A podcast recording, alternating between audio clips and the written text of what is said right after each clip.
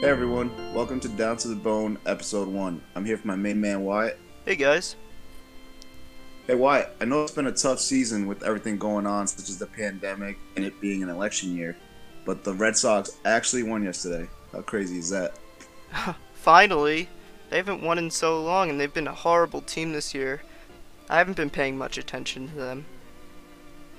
Yeah, but I know, but speaking of the Red Sox, I heard that Dom DiMaggio, who goes by the name of the Little Professor and is also a former Red Sox player, had Paget's disease of the bone. So everyone who doesn't know what Paget's disease of the bone is, it's a disease that disrupts the replacement of old bone tissue with new bone tissue. Oh yeah, I think I've heard of that one. It can lead to like bone deformities, fractures, and sometimes it can make it difficult to walk. Uh, but I've never really understood anything deeper than that. So, what does Paget's disease do on like a smaller level, like a cellular level?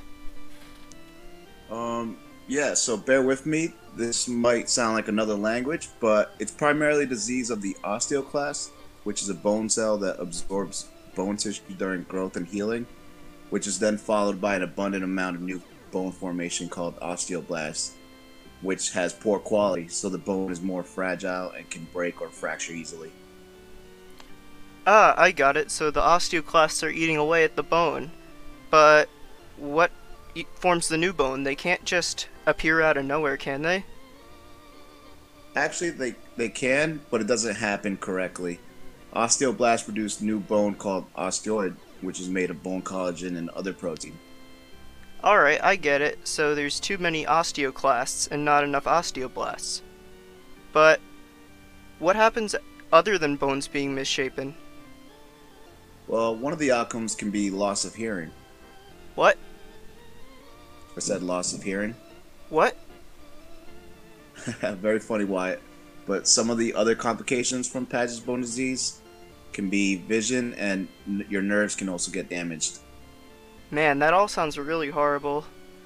There's gotta be a cure, right? Unfortunately, they haven't discovered a cure for the disease, but they can make living for people who have this, this disease a little easier. Well, I, I figured there might have been, because Dom DiMaggio played 10 years on the Red Sox and lived into his 90s. Sadly, no, it doesn't usually start to cause problems until later in your life. So he got to play his 10 years with the Sox, and in those 10 years, he was all star for seven. Damn, you wouldn't even think he had the disease. Yeah, most people don't even realize it until their 40s when they start to feel the effects. So it's no surprise he was able to do so well in the MLB. Well, all of this talk about baseball and bones is starting to make me really hungry. I think I'm gonna go grill up some hot dogs and get a glass of milk. Special thanks to our partners Kirsten and Lori. I'm Wyatt, and with me has been Juan, and we'll see you next time on Down to the Bone.